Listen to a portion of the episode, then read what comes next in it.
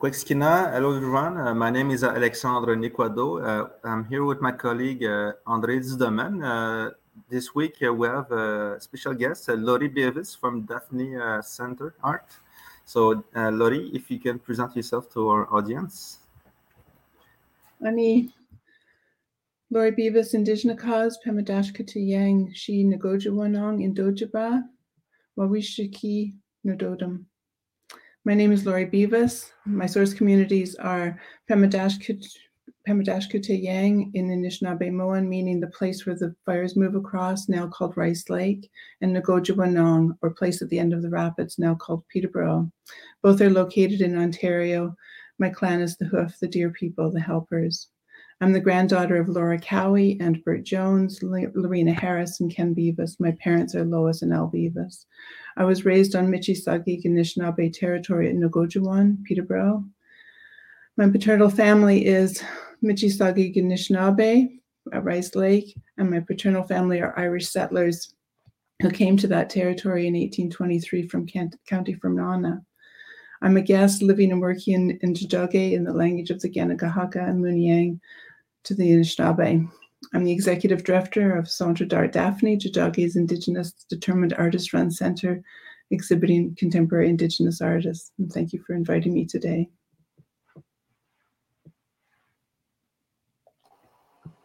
Uh, hello, Lori. That's uh, really a great uh, pleasure to uh, have you with us uh, today.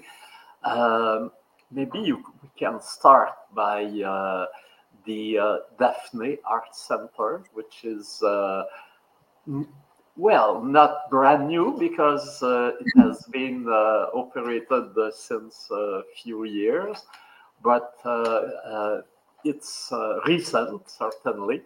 And it's certainly premiere also for Montreal to have an artist run center.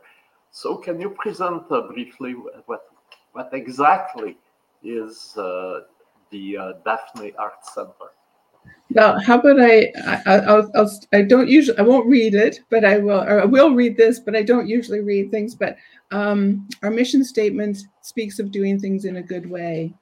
Centre d'Art Daphne is a nonprofit Indigenous artist-run center committing to ser- committed to serving the needs of emerging mid-career and established Indigenous artists through exhibitions and associated programming, workshops, residencies, and curatorial initiatives. Daphne encourages a culture of peace through critical, respectful exchange with our Indigenous and non Indigenous peers and audiences. And as you say, uh, Andre, we, we're relatively new. We were incorporated in April of 2019 um, officially. Um, but we uh, and I was hired in 20 March of 2020, which everybody will remember is the beginning of the lockdown for the pandemic. And so, um, as a result, um, everything was done for a number of years, uh, for a number of years, until May of 2021, when we opened our first exhibition with Tahari Houlihan, uh, also known as Michel Savard and we've been continuing um, we've continually continually programmed exhibitions uh, since that time our most recent one being um, Bebica with artists uh, Christian Chapman, Carrie Allison, and Matt Vuxen. Um, do you want me to just keep going, or do? the uh, are you always at? Uh, I think you are moving, or is it uh, done? because you work on the Saint Hubert uh, Street. Uh, uh, that's where you open, and I remember mm-hmm. I have seen a few exhibitions there. Mm-hmm, mm-hmm. But now you are coming close to Terres en Vue. We are really happy to have you in the, on, as almost a, a neighbor. Correct. We um, we are moving. Um, we haven't exactly announced where we're moving to yet, but uh, but we're we're going. We are going close to where you are. Um, we we um, the we love that little space on on Rue Saint Hubert, um, but we always knew that it was going to be a little bit too small, um, and we uh, sort of came to the conclusion that that 2023 would be the year for us to move um, into a new space. So we are going to be a significantly larger space in a significantly larger space. We're um, with um, two exhibition spaces and an artist studio so that we'll be able to do residencies in-house. And then also we'll have a, um, a space that's like a multifunction space um, for um, to be able to bring people together and um, so we'll have Daphne Beads Perler Parler in that space. We'll also be able to have our board meetings when we meet in person and also just other community events and things like that. And we're also going to have a kitchen and one of the things that we've always felt very strongly about at Daphne is that the intention is that we we are creating community, we're building relationships, and one of the ways that we do that is by having people come together, and often have people come together um, over food, because um, as you know, that that's a way for us to sort of have conversations, but also share and um, and and and bring people together in a really good way. And so that's how we sort of build on our knowledge.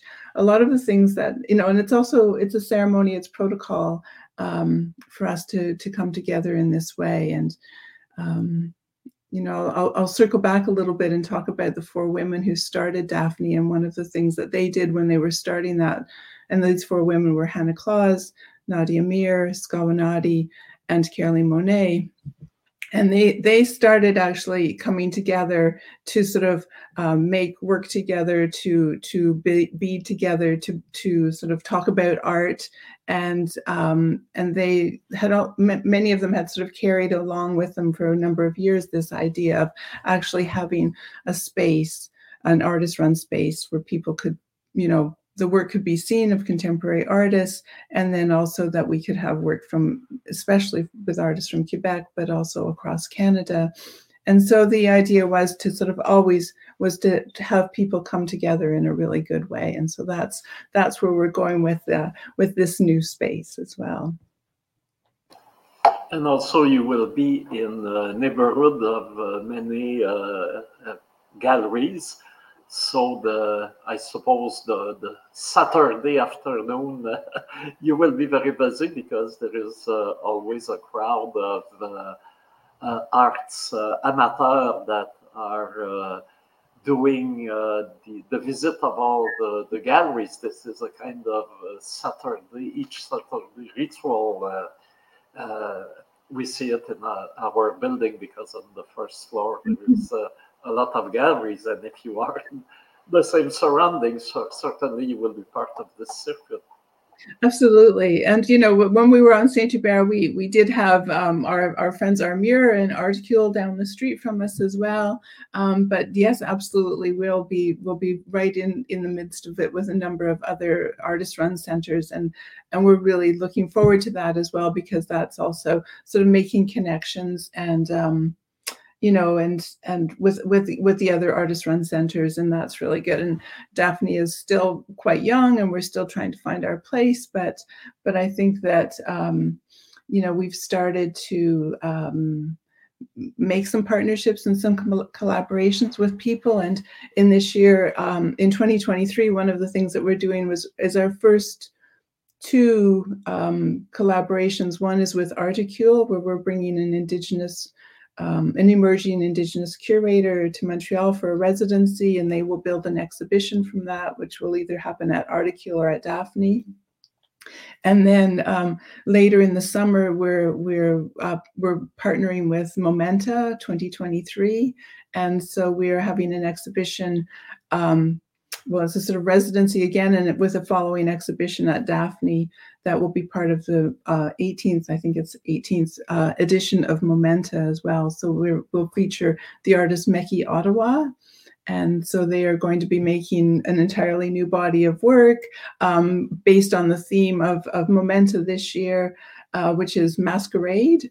And um, so we're very looking forward to seeing what Meky will make and do in, in the context of having um, a nice uh, sort of six week uh, residency and then and then an exhibition to follow in uh, early September into October. we are certainly uh, happy to hear that because uh, we know Meky. We had uh, uh had several collaborations with her. Mm-hmm. exhibition at the, the Guild during the, the festival, and uh, mm-hmm. she is also from the same community than uh, Alexandre. So mm-hmm. Uh, she is dear to our hearts, Meky. Okay. Yeah, it's really nice the way that we have we have friends in common in a really good way. So. and uh, uh, pretty soon uh, we will be able uh, to bring our lunch uh, one place to another to, to because we have a, a, kitchen here too. Okay. yeah. So.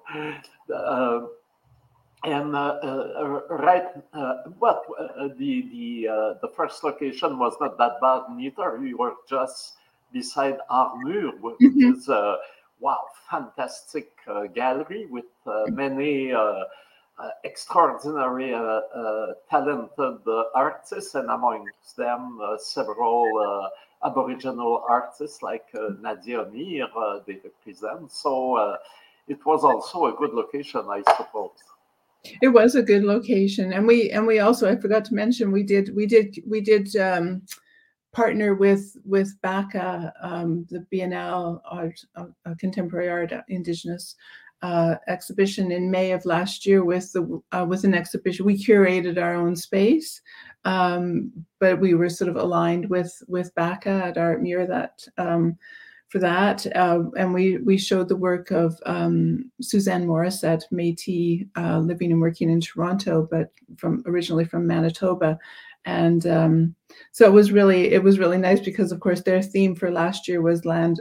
Last year's exhibition was uh, land back, and so um, Suzanne's work was sort of her placing her body uh, in in sort of different landscapes and that sort of thing. So, um, and a lot of it was based on uh, sort of her experiences of powwow and different land uses and the way the land has changed in Manitoba as well. So, um, all of these things that I'm talking about are on our website, so people can go to daphne.art. It's a very easy website, I think, and um, and just look at some of the things that we've been doing, and uh, we'll post as things move on, we'll post some more.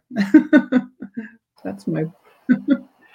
uh, I was uh, somehow surprised when I saw Michel Savard as the first uh, artist uh, having an exhibition in Daphne, because knowing the, the founders and the vocation, I thought it would have been uh, very centered on uh, experimental avant-garde uh, mm-hmm. arts, and all of a sudden, a very traditional jewelers was the the, the first uh, uh, to uh, to be exhibit at Daphne. Can you? we like to explain keep, to me. we like to keep people on their toes. Um, one of the so the first year of programming came out of the Tiohtià:ke project, which was um, had been something that had been put together by the Aboriginal Curatorial Collective, as it was called now, called Indigenous Curatorial Collective. And in the summer of 2018, I'm going to say, there was a curatorial tour put together by the ACC um, as part of that project, in which a number of curators from across the country traveled around uh, Quebec in a, on a little tour of about 10 days in length. And um, because again, that was part of our idea of, of building relationships across the country, but also bringing um, curators and, and breaking across that, that Quebec border um, so that because there's always the the challenge of both sort of uh, language and and so it's really important was really important to the four co-founders that this be our first series of exhibitions was based on that curatorial tour that had happened a couple of years previously. Um, of course, COVID changed things a little bit, um, but the four there were four artists. Michel Savard was always one of them.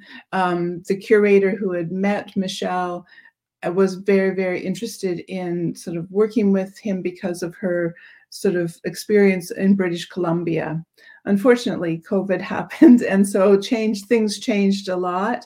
With some of the artists that we're going to show weren't able to do it. Some of the curators who were going to be working with the different artists weren't able to do it.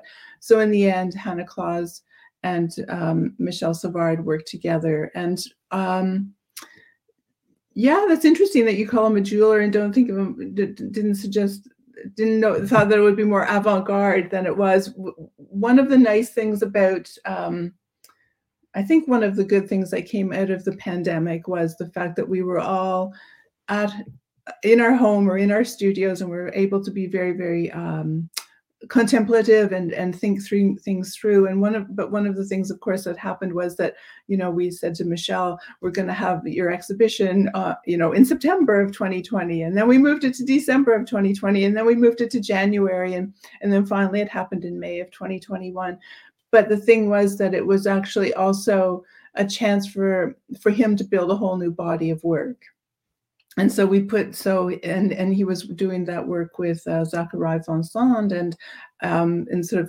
the, the sort of cross uh, historical uh, relationship that he has with that artist. Uh, so and then and then the the the work the silver work that he made as well. Um, so I I I never, I've always just thought of it as a contemporary practice. And I think that we always need to remember that um, and I, you know, I'm saying this, and it's so obvious to so many of us, but but Indigenous people um, from any nation territory are so often put into the past, and we need to we need, we need to you know one of our our objectives is to help our audiences recognize that um, you know all people are the people are still here, whether they're Anishinaabe, Wendake, Kanien'kehá:ka, whatever, um, and there's and they have a contemporary practice, and they their practice may draw on silver or beads or or something, but they're bringing it into the present as well, and in, in a really good way. So so that was uh, you know i think that there's sort of the the silver work the multimedia work um, the painting the different things that were brought into that exhibition uh, really positioned Michel savard in the present uh, speaking about you as a commissaire uh, also uh, i saw you worked uh, in, in, your biography i saw you worked with shelley niro which is a great artist, and she is a filmmaker too. So we have uh, we know her most of all uh, uh, because we have uh, screen her films in uh, mm-hmm. in our uh, Présence Autochtone Festival. But I would like you to, to, to speak about the collaboration with Shelley you had as a commissaire.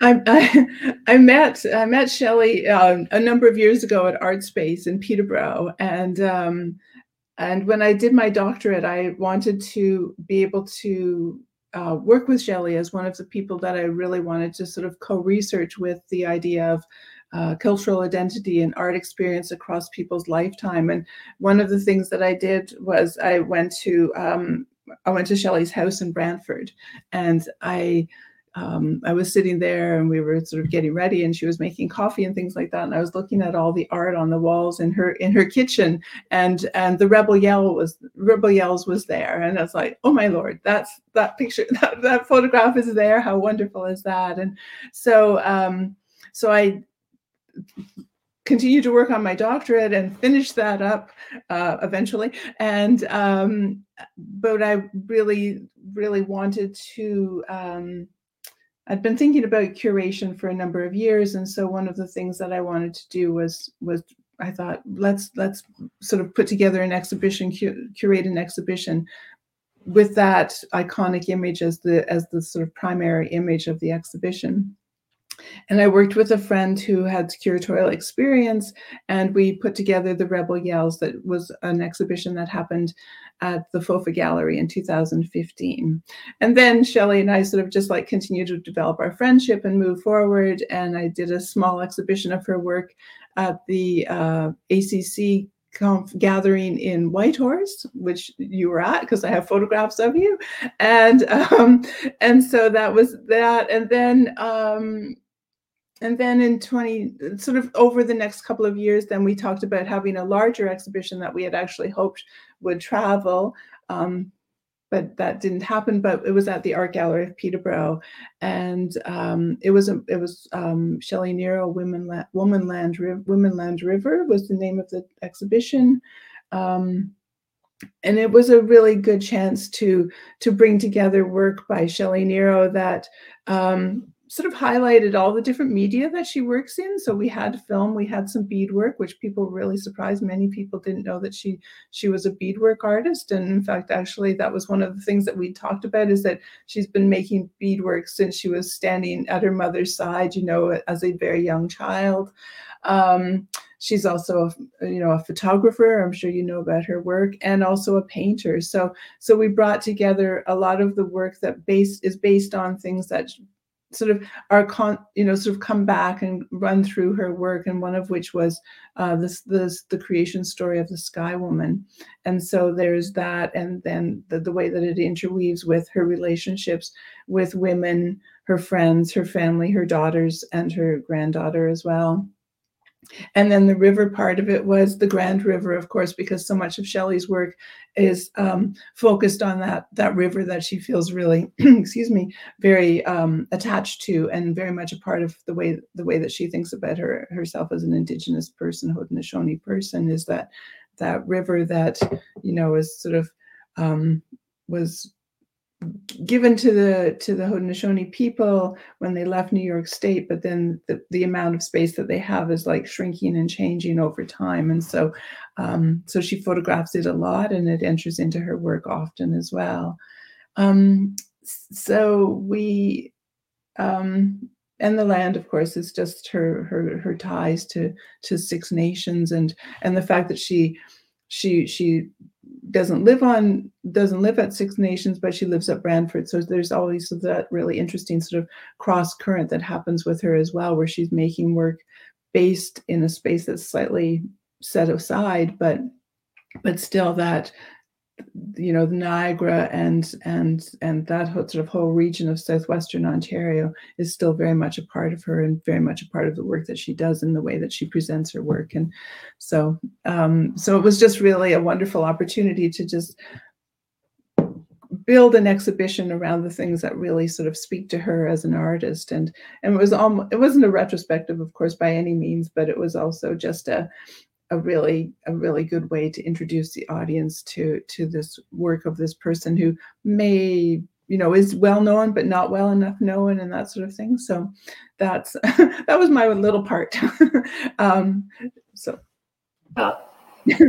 and Shelley is really representative of uh, what we were speaking uh, a few minutes ago she is at the same time very traditional with mm-hmm. being a link with the, the, the, tradition with her community, but also in her uh, the way she presents her work, it's uh, really contemporary. Mm-hmm. So uh, you were uh, really preparing uh, your uh, your place in the future, Daphne, centered by working with her, surely for sure. And, and, oh sorry i was just going to say no, no no go go ahead go ahead. I think that one of the things that that we you know that one of the things that's becoming more and more important to shelley and it's, it's always been something that she's been very involved with because she's she says she absolutely loves like writing screenplays and and so she works a long time on on building her films and things like that. So she's been making more films in the last few years as well. And um and again i'll put in a little plug for daphne but on march 28th uh, at the De Sève Theater at Concordia. We're going to be, Daphne is co-presenting with Post Image, um, Post Image Speaker Series, uh, the incredible 25th year of Mitzi Bearclaw, which we don't think has actually been shown in Montreal. Maybe I'm incorrect and, and you guys did, but um, so we're, we're hoping that uh, we'll, we'll fill that little theater with you know everybody who can possibly fit into it. And uh, to see this really it's it's a lovely film. It's it's funny in parts. It's uh, a little bit goofy. It's a little bit uh, sort of um, ad hoc, I guess, in some of the ways, but but but beautifully beautifully filmed and and really love a really truly lovely story as well, and very thoughtful and very you know in very much in in Shelley's way of being a little bit funny and a little bit serious at the same time. Okay, you told us uh, March 28th. Yes. At Concordia, at, in the Hall building, I suppose. No, Uh, in front. it- It's in the library building. the Um, library building on yeah. Maison- Maisonneuve Boulevard. correct. Yeah. Okay, so uh, please send us our all this information. We will Yeah. spread the words and uh, Yeah.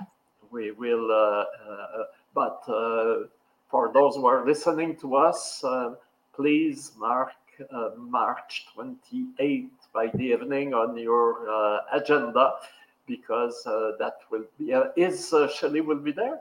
Shelley will be there, and Ah, great! Wow. and I will be in conversation afterwards. So, well, or something like that. okay, great. Okay, so uh, we have a scoop uh, at uh, the in our podcast, and uh, we will be happy to uh, announce uh, this uh, important event. And uh, and Shelley is a funny woman, and the the uh, the films she does also are.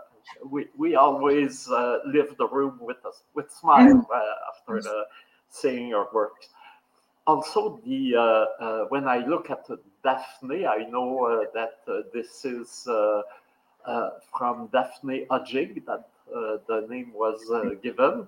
So another great actress woman, and well, I have had just a short, very short phone conversation with Daphne Odjig years ago because when we started Terres en Vue, we had also a magazine, an art magazine. Mhm. And the very first edition, we took a painting from uh, Daphne Odjig as the front page and uh, as the cover. And uh, the I wanted to uh, to have it, but it is on the upper shelves up there, and I and we have no ladder here, so I was not able to get it. But I remember it, and obviously to get the authorization to to have it, I spoke to her, and it was wow. You Mm. can feel the warmth uh, uh, uh, she had, and how she was a not only a great actress but a beautiful lady. So Mhm. I was really uh, amazed when I saw the name Daphne arrived with the, the, the new center.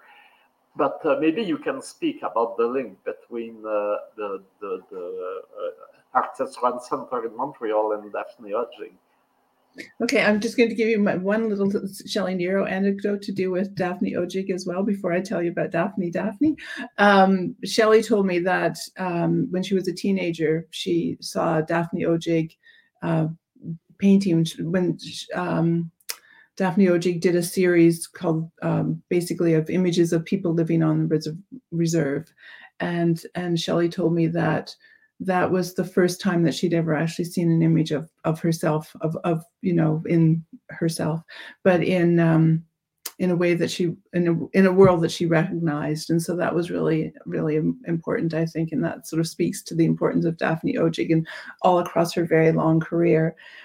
Daphne um daphne odjig is daphne centre d'art daphne is not named after daphne odjig but she's it's named in recognition of her uh, when the four co-founders came together and they were looking for a name for Daphne, they they went through lots of things and lots of ideas and s- some sort of serious and not so serious.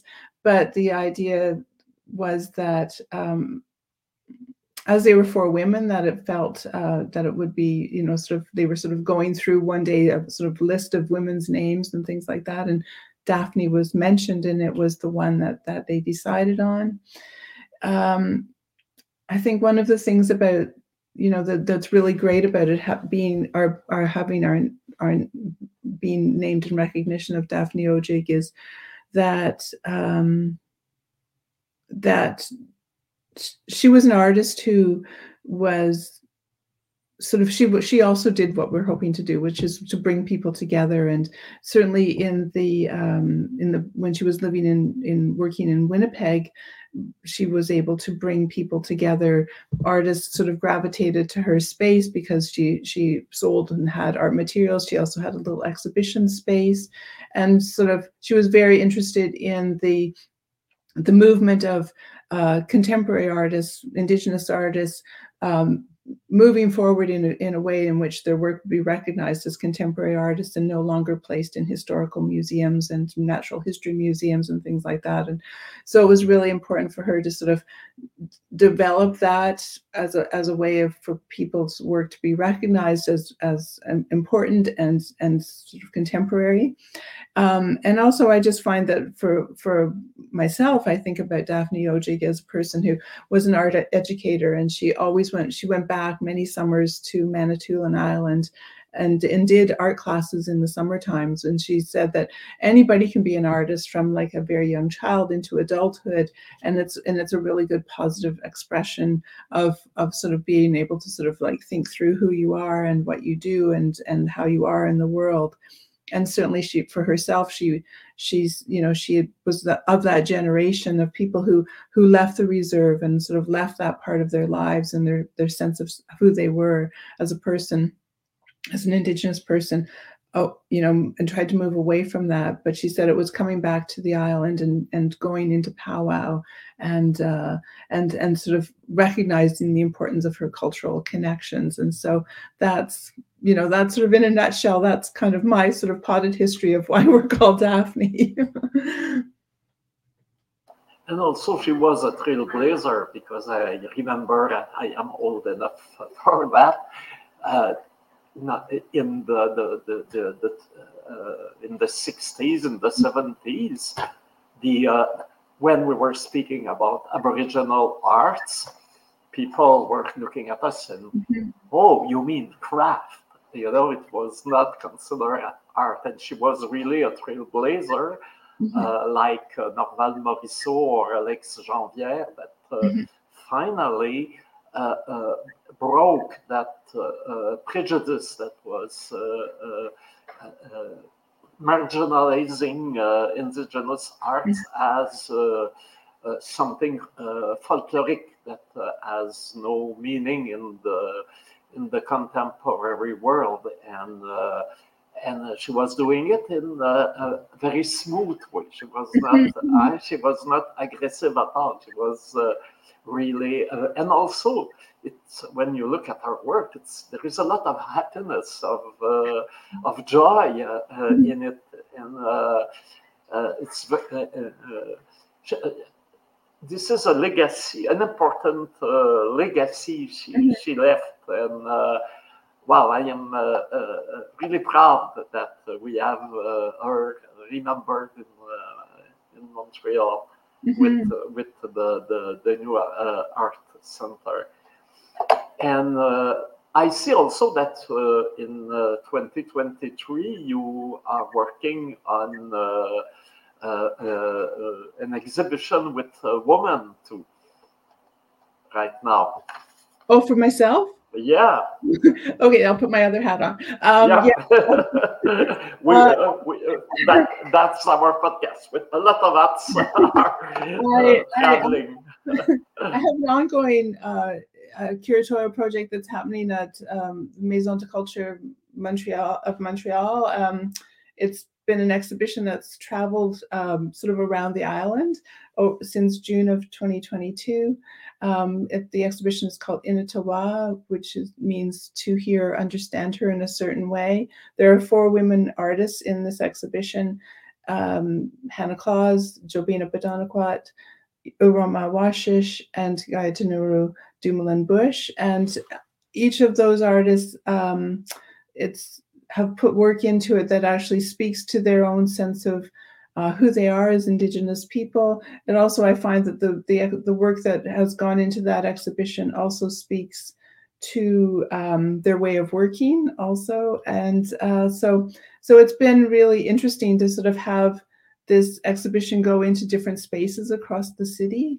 And um, and the next version of that is uh, coming to Gen- uh, Maison de Culture Janine Sutto at uh, Metro Frontenac in um, March. It opens on March 18th. And so there's that.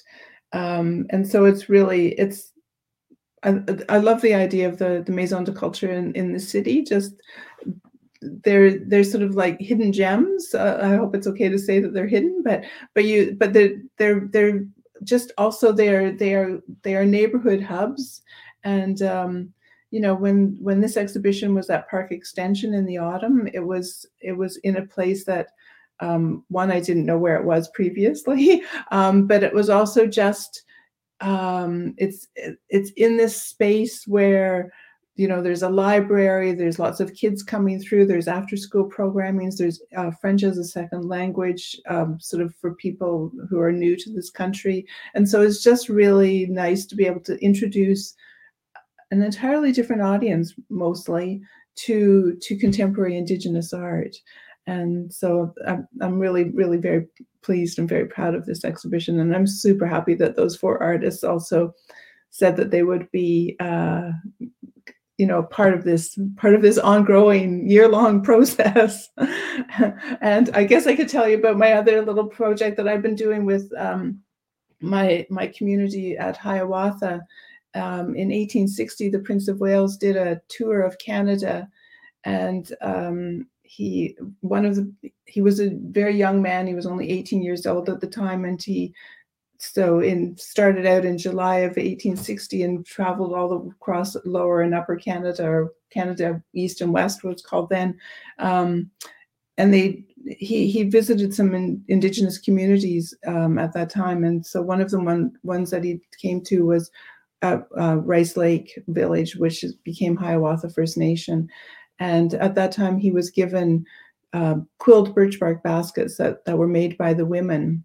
And they've been i saw them in 2016 and they've been um, sort of in in england since since that time. And i think i might be one of the few people who are members of hiawatha first nation to have ever seen them. And so i did some um, sort of uh, knowledge building about the about quilled baskets in in the community in 2016 and then i've just been moving this project forward and working with another quilt curator named Laura Peers who has experience of bringing uh, indigenous objects to to canada for a visit. And so so these uh, quilt baskets historic baskets will be coming makaks will be coming from england in april of this year to the Peterborough Museum and Archives. And we've been working with, um, there's six Mississauga nations in, in Ontario. And um, so each of them will be very much involved in this in this exhibition and we'll be doing lots of programming related to it um, quill workshops and um, language work and uh, lectures on the history of Mississauga and the Crown relations because these were these were these gifts are coming for a visit. Um, they were gifts. They were sovereign to sovereign or nation to nation gifts given with the understanding that um, that the the the Mississauga of, of Rice Lake were were a strong and independent people, um, and they they had their own relationship with the crown, and so so we're we're we're creating a catalog and we're talking about these things, but but we're very very pleased that to be able to bring these um, 13 makaks for for a, an extended visit, uh, uh, bringing the ancestors home for for seven months for an exhibition in Peterborough. Wow, that's a great project, and uh, wow, the, I think it will be very uh, moving for the people to have mm-hmm. those very ancient uh, objects that mm-hmm. related to the uh, the, the, ancestral uh, knowledge. Wow, that's uh, mm-hmm. wow. I hope I uh, could have the opportunity to go to Peterborough to well, see that. Yeah, I think we should do like a bus tour. yes, sure. From Tiohtià:ke to Peterborough. yeah. let's talk about it. We will. Uh, we will do it. That's okay. a good idea. okay. then it brings us to well, Mississauga. I can understand uh, Saagiig uh, Great Lake. Right? It's the, the, the, the, origin of the, the name. Mm-hmm. But what sounds strange to me is that your community also is called Hiawatha. and Hiawatha is a character in uh, uh, the history of the, the, the uh, uh Iroquois Confederacy. Mm-hmm. Uh, uh, and and also I know that Longfellow has a poem, right? the Song yeah. of Hiawatha. And I was wondering how come your community your community got Hiawatha uh, as uh, as a name. Well, that's that's apparently the, the the anecdotal story is that the when the Prince of Wales was coming across the Atlantic, he was unwell, and and so his doctor, uh, Doctor Acland, read him uh, Longfellow's Hiawatha, and uh, so when they so he came he came from what is now Newfoundland all the way through the eastern provinces to to Montreal. And the idea was that he was coming to open the Queen Victoria Bridge or yeah the Victoria Bridge. And then they brought him up and they brought him across uh, to from Cobourg up and he was meant to go up in towards Peterborough and a little bit further north um, on the on the railway that had been built from uh, Cobourg to to Peterborough and they built it in 1857, as usual. Nobody asked the indigenous people of Rice Lake, you know, how this bridge would, this railway bridge would survive the winters and things like that. And because they didn't sort of recognize that the scientific knowledge, the the, sort of land knowledge that, that the indigenous people who of, of that territory and of that land um, would know, would understand. And so as a result, the bridge, of course, didn't didn't last because the, the winter ice and things like that pushed the bridge and everything like that.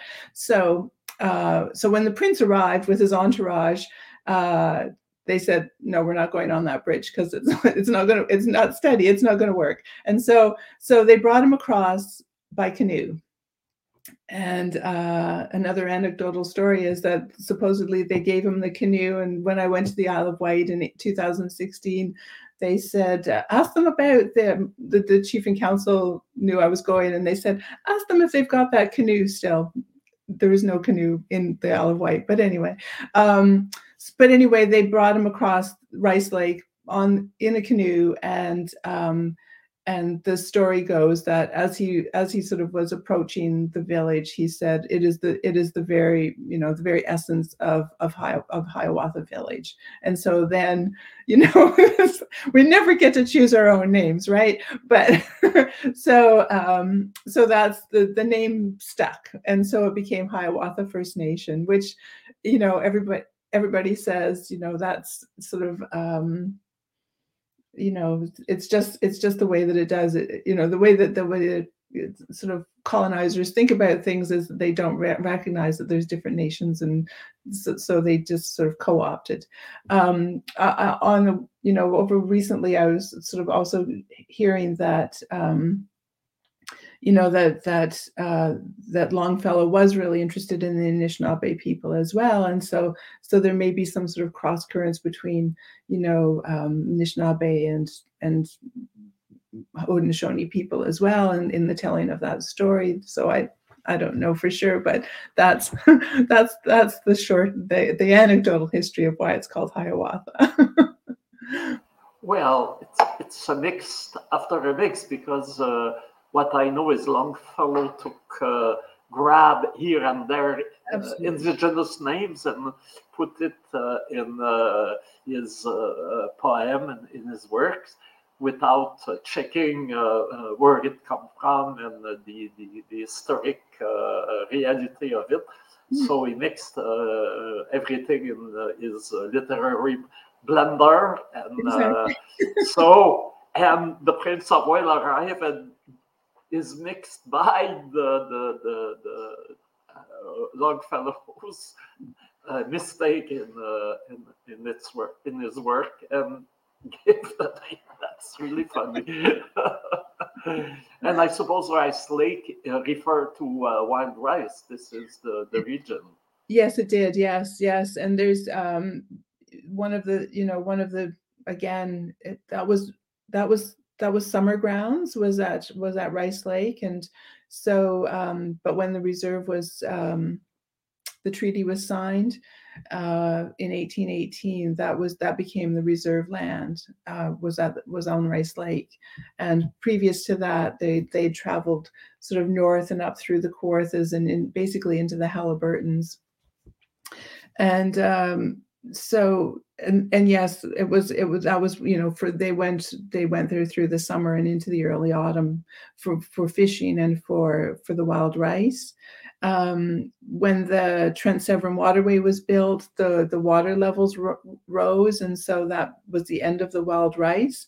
There's certainly an effort um, with people at Curve Lake, and uh, which is another nearby um, Mississauga Nation, um, to, revive revive the the sort of industry of of wild rice um, on the different lakes and things like that. And um, I know I'd heard recently that, or in the last few years, that there was a uh, a sort of a project because it's the hundredth anniversary of the Williams Treaty ni- that was signed in 1923 this year, and um, there was a project to to sort of plant replant uh, wild rice into into Rice Lake.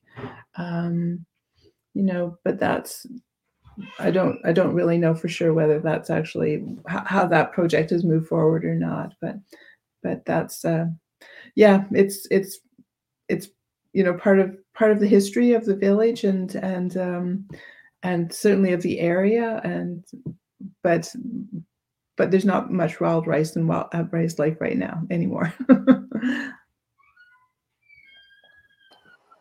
Uh, also, if we go back in uh, our conversation, uh, I forgot because I, I want to uh, uh, acknowledge the, the great work the Maison de la Culture in Montreal are doing, and especially the animators and the people uh, that are programming in the Maison de Culture.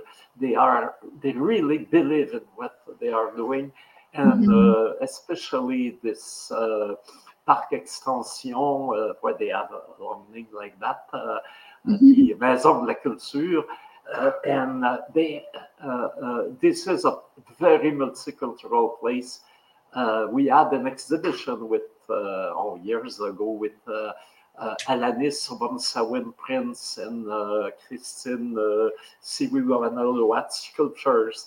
And uh, uh, it circulated through different Maisons de Culture and the one in Park Extension too. And it was a great experience, exactly what you mm-hmm. described when people from uh, other countries that are not that are discovering uh, the the the, the, the uh, new country and how they have uh, this very special connection when uh, they are in contact with the uh, art that is related to the, the peoples of the land. That's really a great experience. Absolutely. And uh, also, uh, what's coming up for uh, uh, Daphne? You will be in a new location with, I suppose, a new, brand new exhi- exhibition. What yes. it will be? Well, um, a, a, sneak preview is that one of the first exhibitions that we'll be doing at Daphne uh, when we reopen and when our renovations are finished is we're um, we're having a co-founders exhibition.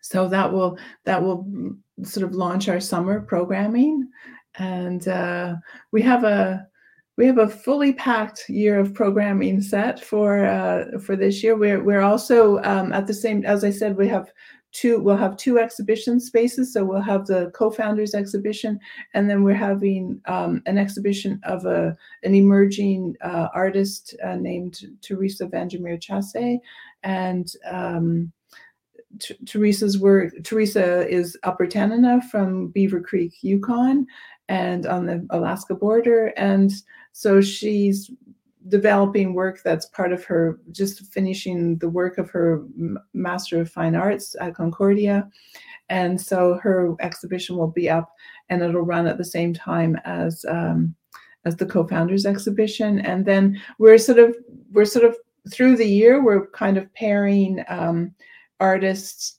with who are emerging at or early career with with more established artists. So we've got a really good, strong I hope I can say strong, uh, year of programming uh, set for 23 into 2024. We have this funny thing where our programming year seems to start in May just because of the sort of ongoing impact of the pandemic and everything. But so, so I always think of my school year starting in May now. So.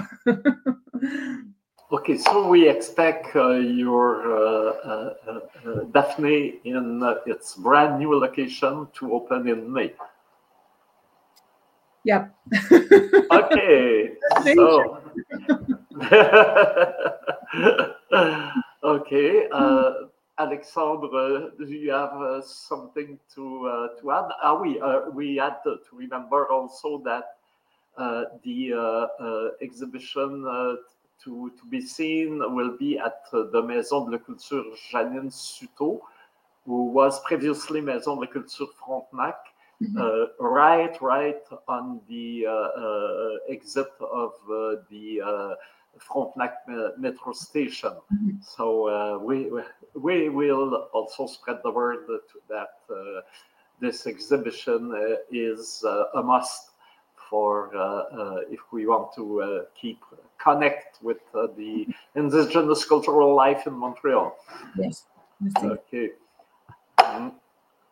Alors, Alexandre, uh, est-ce que tu as quelque chose à rajouter? Do you have something to? But uh, I have my word for the week. Uh, it was really, I think it's uh, it was harder than than last week because uh, it's difficult to translate this word and thus find the right word to uh, to find. you said to me that in Itawa it was um, Nishnaabemwin but at first, I thought it was uh, Mohawk Mohawk language because just if you read this, in Enitawa Guadugan, okay, si Nyo.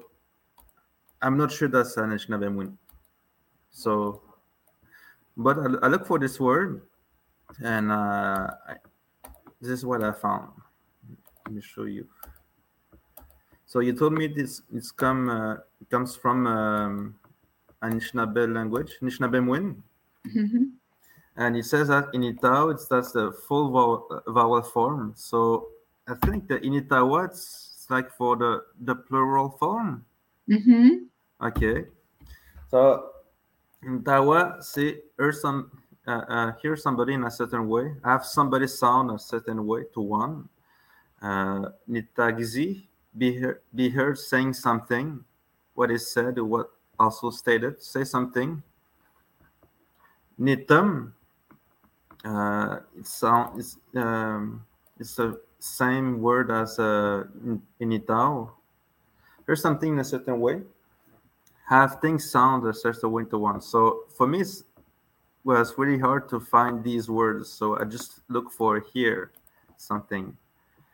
And in Atikamekw, uh, we would say editaguzio speak in a certain way, have a certain tone of voice. Mm-hmm. Itagun, itagun, uh, sound to uh, to sound so, to make uh, to make such a sound or to make a certain noise. Iditum, see, hear something like this. Uh, the difference, like iditagun, iditagun, that's the the object that it sound like. Iditum is someone is hearing something uh, Plains Cree, well. She hears some someone does. Editum, she hears something does. So this is um, for someone. Editum is something. Is it our? Is it our? Uh, he understands someone. Is it um, he hears something. Edita guzio. Sounds like a, Atikamekw here. It sounds like uh, it sounds uh, such sound he heard thus. Editagun says that that's the object. Naskapi, editim, she hears a certain sound. Editwao, she, uh, she hears some someone say a certain thing. Edith Editagno, uh, editagno, it is heard in a certain way. Edith Wow, she hears someone who sounds like people. Uh, the only difference I've seen is this word comes from uh, EU, which uh, literally means the a, uh, a person. Moose and swampy Cree. Editum imagine something. So uh, this is the first time I see this. Imagine it's like imagining something that you hear. Hear something or someone. Editor, editor, understand someone so, take someone in such a way. In in Oimon, they would say editor. She hears uh, him, she hears her. Editum, editum, she hears it in a certain way. And Eastern Cree here in, in, in Quebec, idatum, she hears it so, it sounds so to him. He did well. She hears it um, in a certain way. Or seven quid did well. So mostly it's like the same word over and over that we hear. So and I found out in Ojibwe, in Itan, here understand it in a certain way. In Itao, her him, her in a certain way. In Itagwad, in Itagwad, it is heard, it is understood in a certain way. In Itaguzi, she uh, she is heard in a un, understood in a certain way. So I wouldn't think that this is uh, is from uh, Anishinaabe but after looking for all these words, I understand it now. Uh, that was fascinating. Thank you so much. that was great. It's uh, really hard to uh, like see the little differences mm-hmm. in each language. So for me, uh, I think it will be hard to learn all this language because it resembles so much for um, from my own. So for me, it's like uh, okay, uh, there's no specific uh, logic between these uh, dialects. It mm-hmm. Just between the uh, uh, little differences between. It, it is also interesting to see that uh, the two genders, inanimate and animate, commands uh, uh, the uh, conjugation of the of the verbs. Right. That's mm-hmm. so. That's one of the complexity of the uh, indigenous uh, language grammar. Right? Very, very complex. And uh, uh, uh if uh, I remember when the, the, they were teaching Latin in the college in Quebec, I was oh, very, very young. And I then, and I was already a, a, a bad guy. I was telling why don't we learn Algonquin? It would be as good as the Latin as a, a mental exercise because it was supposed to uh, give us the uh, the ability uh, to uh, to think uh, uh, with complexity to learn the classical Latin, which was true. But it would have been even better with mm-hmm. an indigenous language and it, and it would have connected with this land and not with uh, the, the, the, European antiquity. Okay, that was my editorial for today. uh, yeah, uh, I'm, I'm pretty sure that if, if we learn Cree, Plains Cree, Ojibwe, and Atikamekw, I'm pretty sure that we can understand every language, every every Cree language in, in Canada. Mm. Well, oh, Algonquin language, because uh, there is also uh, other, uh, it won't help you to Iroquois or uh, West Coast language or Inuktitut if you uh, learn uh, Cree and Atikamekw. But mm-hmm. it's another story. Uh, we will have the opportunity to discuss languages in the other podcast. So please uh, follow us each uh, Wednesday. This is uh, our weekly rendezvous uh, with fantastic person uh, that are that keep the uh, Aboriginal cultures alive and well alive in Canada and in Montreal, like our guest today, Lori. Thank you very much. And we look forward to all those events, the exhibition at Janine Sutto, the film at Concordia, and uh, the exhibition in the new location of uh, uh, Daphne. Miigwech, Lori. Which